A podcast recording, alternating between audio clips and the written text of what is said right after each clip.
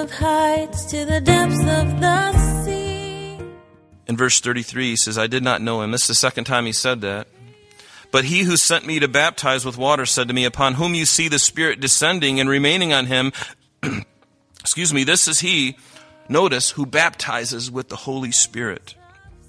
Baptizes with the Holy Spirit. Every creature's unique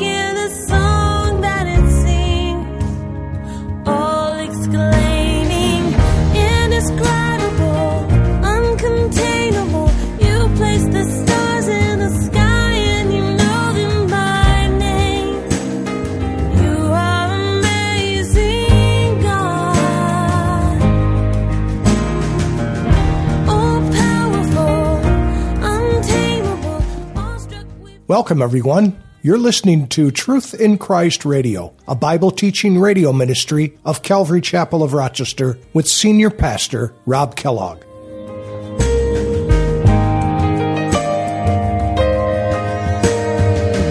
Who was told every lightning bolt where it should go? God gave John the Baptist a sure sign to know the Messiah. He would be the one on whom the Holy Spirit descended upon from heaven.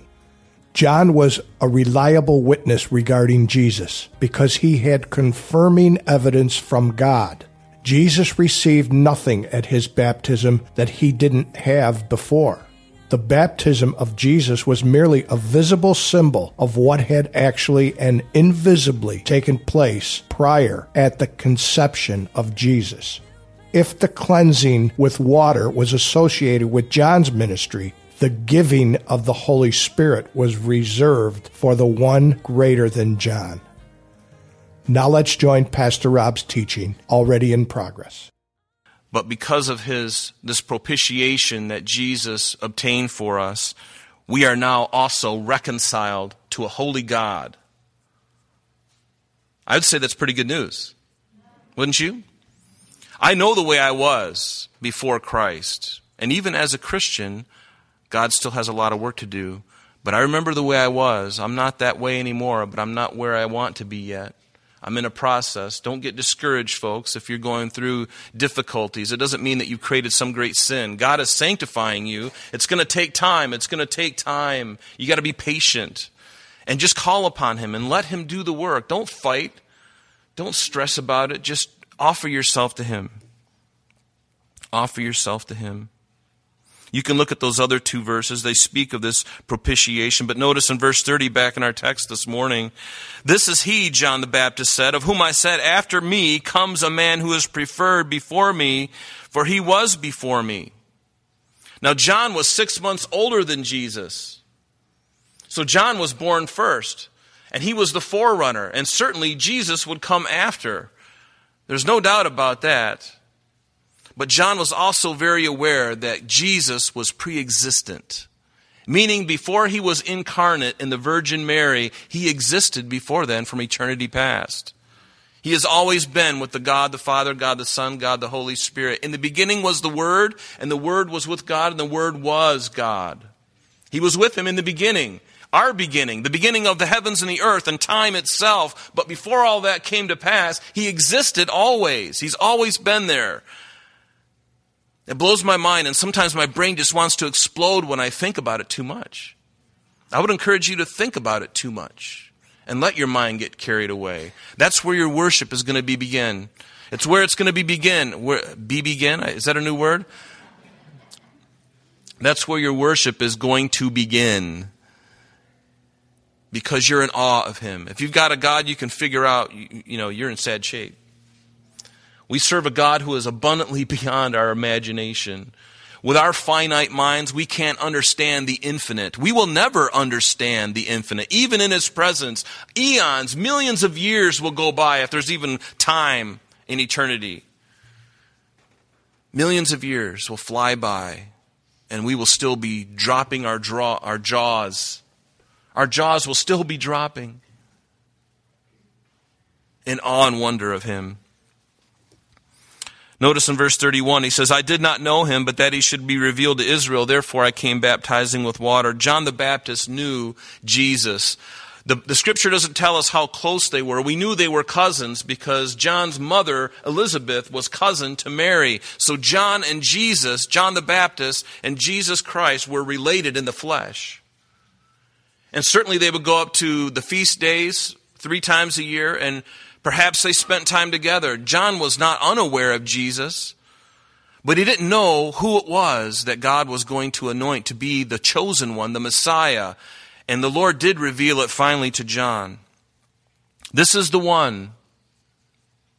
And that's why John will look at Jesus and say, Behold the Lamb of God who takes away the sin of the world. Follow him. And all the people who are following John, John being that faithful forebearer, that, that faithful herald, he said, There he is. I've been talking about him up until now. There he is. I must increase, or I must decrease that he might increase and John faded away. What a faithful servant. Great rewards waiting for him in glory, even though his ministry was very short. But John knew who Jesus was, but he didn't know that he would be the one until the Lord revealed it. Verse 32, it says, And John bore witness, saying, I saw the Spirit descending from heaven, notice, like a dove. Underline that in your Bible. Like a dove. He descended like a dove and he remained upon him. A dove is a very peaceful bird. I've never known of a dove attacking people. George Hitchcock, when he made the movie The Birds, he didn't use doves. They're the most docile creatures around. The, the, the biggest thing you got to worry about is when there's a bunch of them around, you better cover your head. But other than that, they're not going to attack you. Just keep throwing the breadcrumbs. But notice, like a dove. Movies. I remember Jesus of Nazareth by Franco Zeffirelli. My wife and I own this movie, and it's a really wonderful movie. I, I, I enjoy it. There's some things that aren't quite right, but, you know, it's a, it's a good movie. But one of the things that it shows a dove literally coming upon Jesus, but that's not really what happened.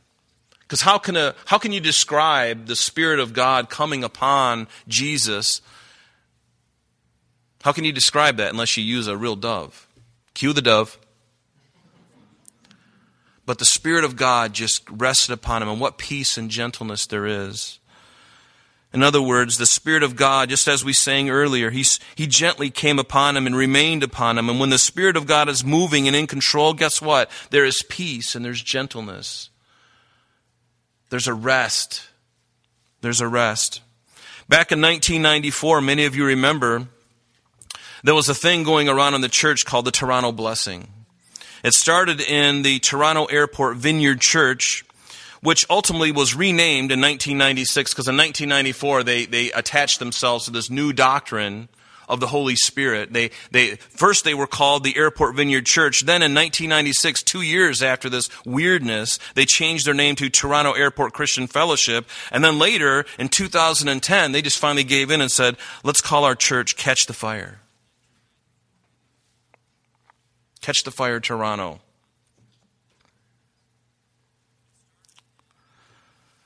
I bring this up because it's important because people over the years have been confused when they see what the Spirit of God is purportedly doing in some churches. And yet, in these meetings, these poor Christians, and I say poor Christians because they were being duped the spirit they would say would come upon them and they would roll on the floor and they would they would they would wiggle through they would like a serpent through uh, the chairs. They, they they would hiss and they would flap their arms like like a bird.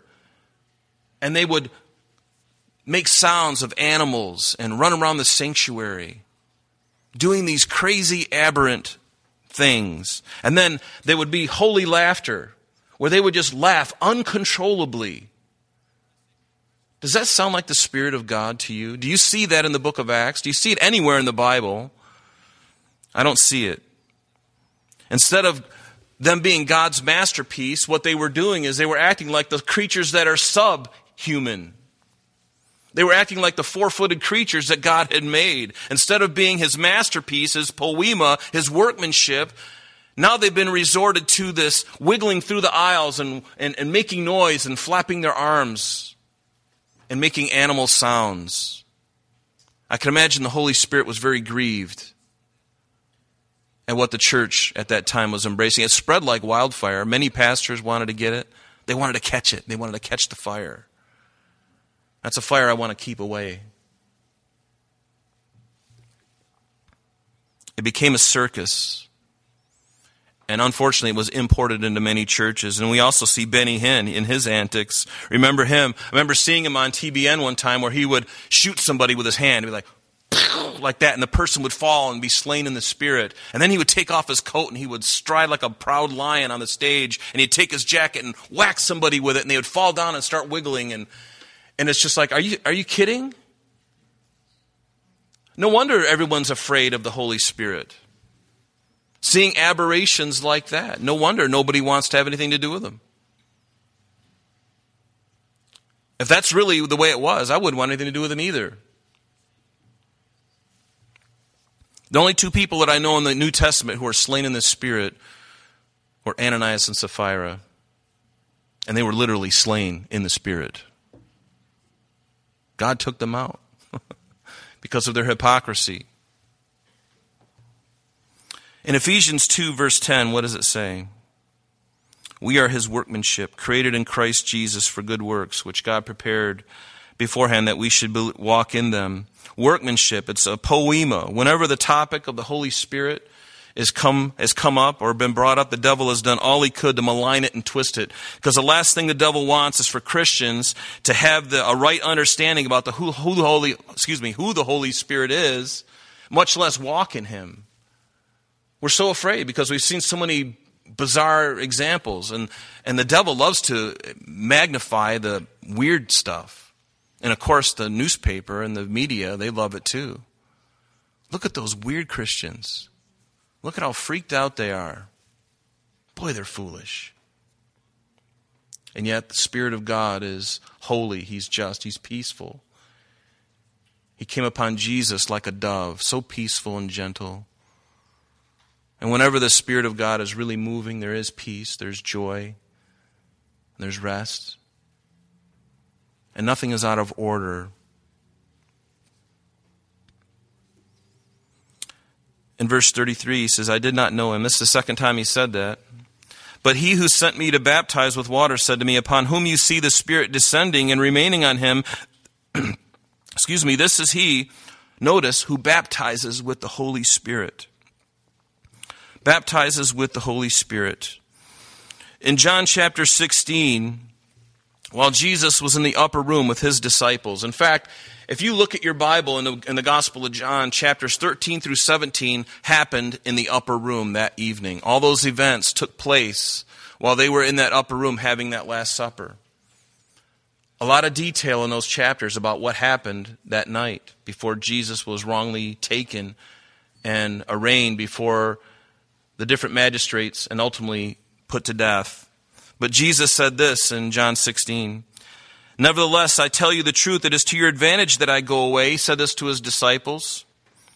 For if I do not go away, the Helper will not come to you, but if I depart, I will send him to you. Jesus defined the Helper earlier in, the, in, in chapter 14 as the Comforter, the Holy Ghost the Holy Spirit. He says, I have to be crucified. I have to rise and I have to ascend to the Father. Because if I don't do that, I can't send him to you, the Comforter, the Helper, the Holy Spirit. I can't send him unless I go. It's to your advantage that I go. So Jesus is the one who dispatches the Holy Spirit. It is He who baptizes with the Holy Spirit. Jesus.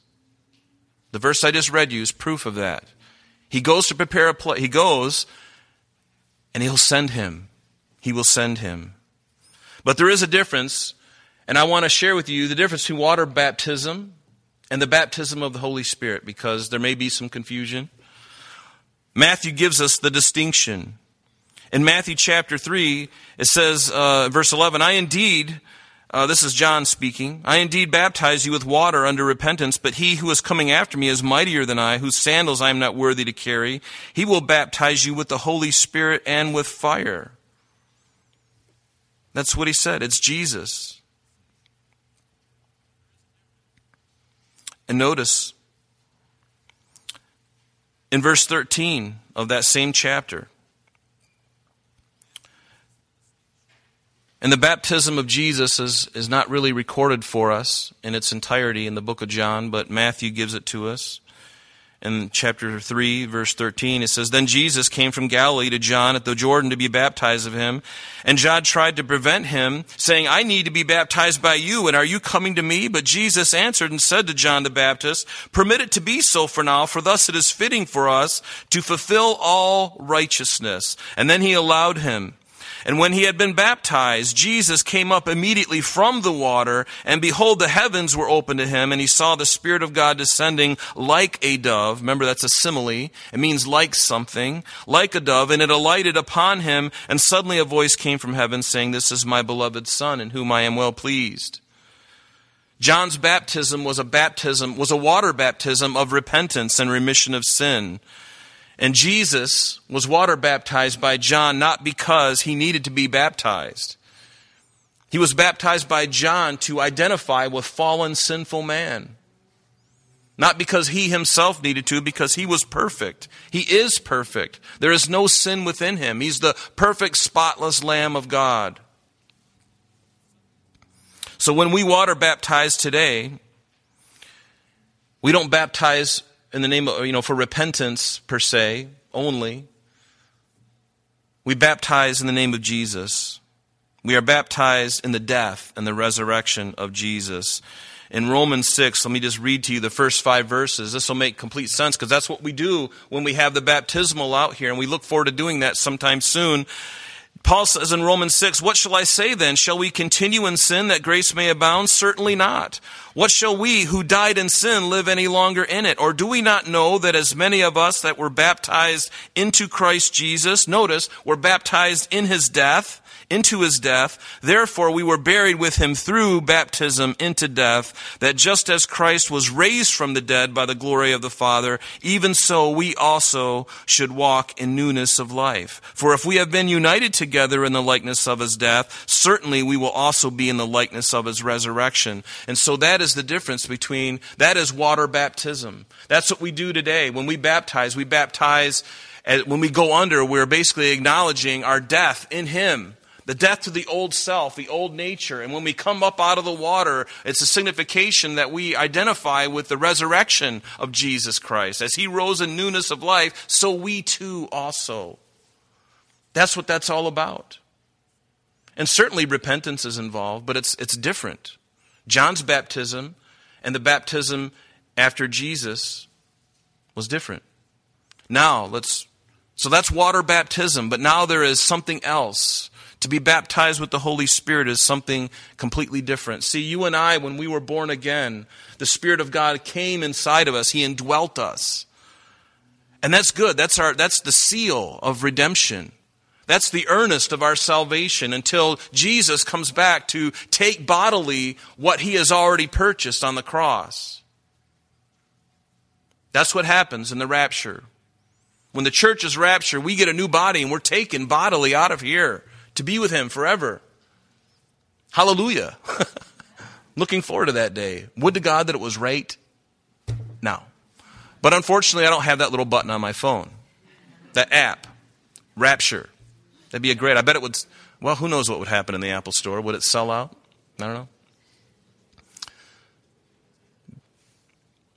But the baptism of the Holy Spirit is empowered from above, the Spirit of God coming upon you. He's already in us, but we need this other relationship with Him. We need to be empowered to do what He's called us to do, to live the life that He's given to us, to empower us to not only be bold in this generation that we live in, but to share the gospel, to be bold to share it. You know the feeling when you share the gospel with anyone outside these four walls, the, the, the, the, the, the, pressure is on and the tension that you feel, that's when we need the Spirit of God. We need the Spirit of God upon us to where we're no longer thinking about ourselves. That's a really good thought. Some people think, well, I need to think more of myself so my esteem will be better. No, listen, the problem with most of us is that we think too much of ourselves. We need to think less of ourselves and more thinking about Him. That's our problem. That's my problem. Is it your problem? Raise your hand if it is. gotcha. But let's go to Joel chapter 2.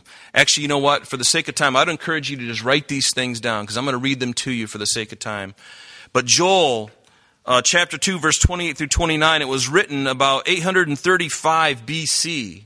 835. So, some 800, at least 800 years before Jesus was born, it was prophesied. What did it say? And it shall come to pass afterward that I shall pour out my, out my spirit on all flesh. Your sons and your daughters shall prophesy. Your old men shall dream dreams. Your young men shall see visions. And also on my maidservants and on my maiden servants I will pour out my spirit in those days. It was looking forward to a day yet in the future when Joel wrote this. And we're going to see that that day has already come. And we're going to see that shortly. But I want to show you the chronological process of how this works. And hopefully it'll be clear to you. So Joel tells us, God says, there's coming a day where I'm going to pour out my spirit on all flesh. Now, fast forward about 800 years at least, when Jesus is speaking to his disciples in the upper room during the Last Supper in John 14, verse 15. He says, If you love me, keep my commandments. And notice, I will pray the Father, and notice, and he will give you another helper, that he may abide with you forever. He defines who this helper is the Spirit of truth. He says other words that other places that it's the Comforter, the Holy Ghost. That he may abide with you forever, the Spirit of truth, whom the world cannot receive because it neither sees him nor knows him, but you know him, for guess what? He dwells with you the Greek word is para. He, he dwells with you, and notice, and will be in you. He's speaking to his disciples the night before he was taken. He says, The Spirit of God is walking with you, but he's going to be in you soon, guys. He's going to be within you. Within another less than 48 hours, he's going to be in you. Actually, be a little bit longer than that. Three days. He's going to be in you. So Jesus tells them the Holy Spirit dwells with them and would soon be in them. So the disciples would be indwelt by the Holy Spirit. They'd be born again. Because if you're not indwelt by the Spirit of God, you're not a Christian. Do you understand that? It doesn't matter if you do good things. What makes you a Christian is the Spirit of God indwelling you. Peter says that, I believe. Unless you have the Spirit of God, you're none of His. If He's not indwelt you, you're none of His. So the event that the disciples will be born again will be the night of the resurrection. In John chapter 20, it says, Then, the same day at evening, this is John chapter uh, 20, verse 19. Then, the same day at evening, being the first day of the week, when the doors were shut, where the, where the disciples were assembled for fear of the Jews, Jesus came, appeared suddenly in the midst of them, stood them, and said, Peace be with you. And when he had said this, he showed them his hands and his side. And then his disciples were glad when they saw the Lord. And so the Lord said to them again, Peace to you. As the Father has sent me, I also send you. And when he had said this, he breathed on them and said to them, Receive the Holy Spirit. We believe that it's at this time the disciples were born again. Were they going to heaven if they died before this moment? Yes, because they were believing by faith, but now they had the Spirit of God indwelling them. That's all the time we have for today, but please join us next time as Pastor Rob continues our study in the book of John.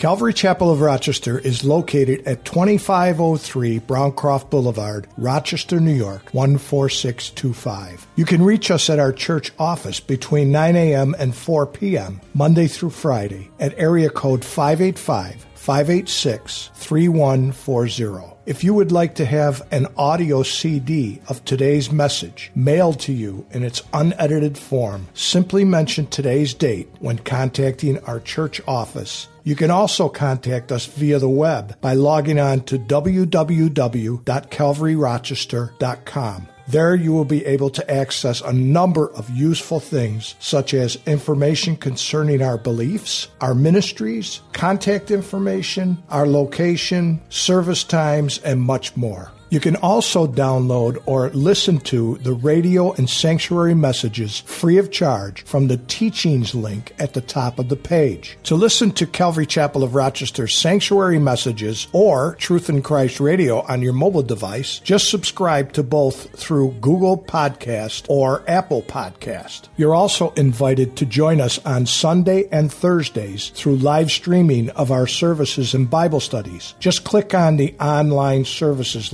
link on the website. We're so glad that you could join us today. And if there is any way that we can bless you with your walk with Jesus Christ, please don't hesitate to call our church office. Remember, Jesus said, I am the way, the truth, and the life. And for this cause I have come into the world, that I should bear witness unto the truth. Everyone who is of the truth hears my voice. May God bless you in abundance today as you walk with Him. And until next time, this has been Truth in Christ.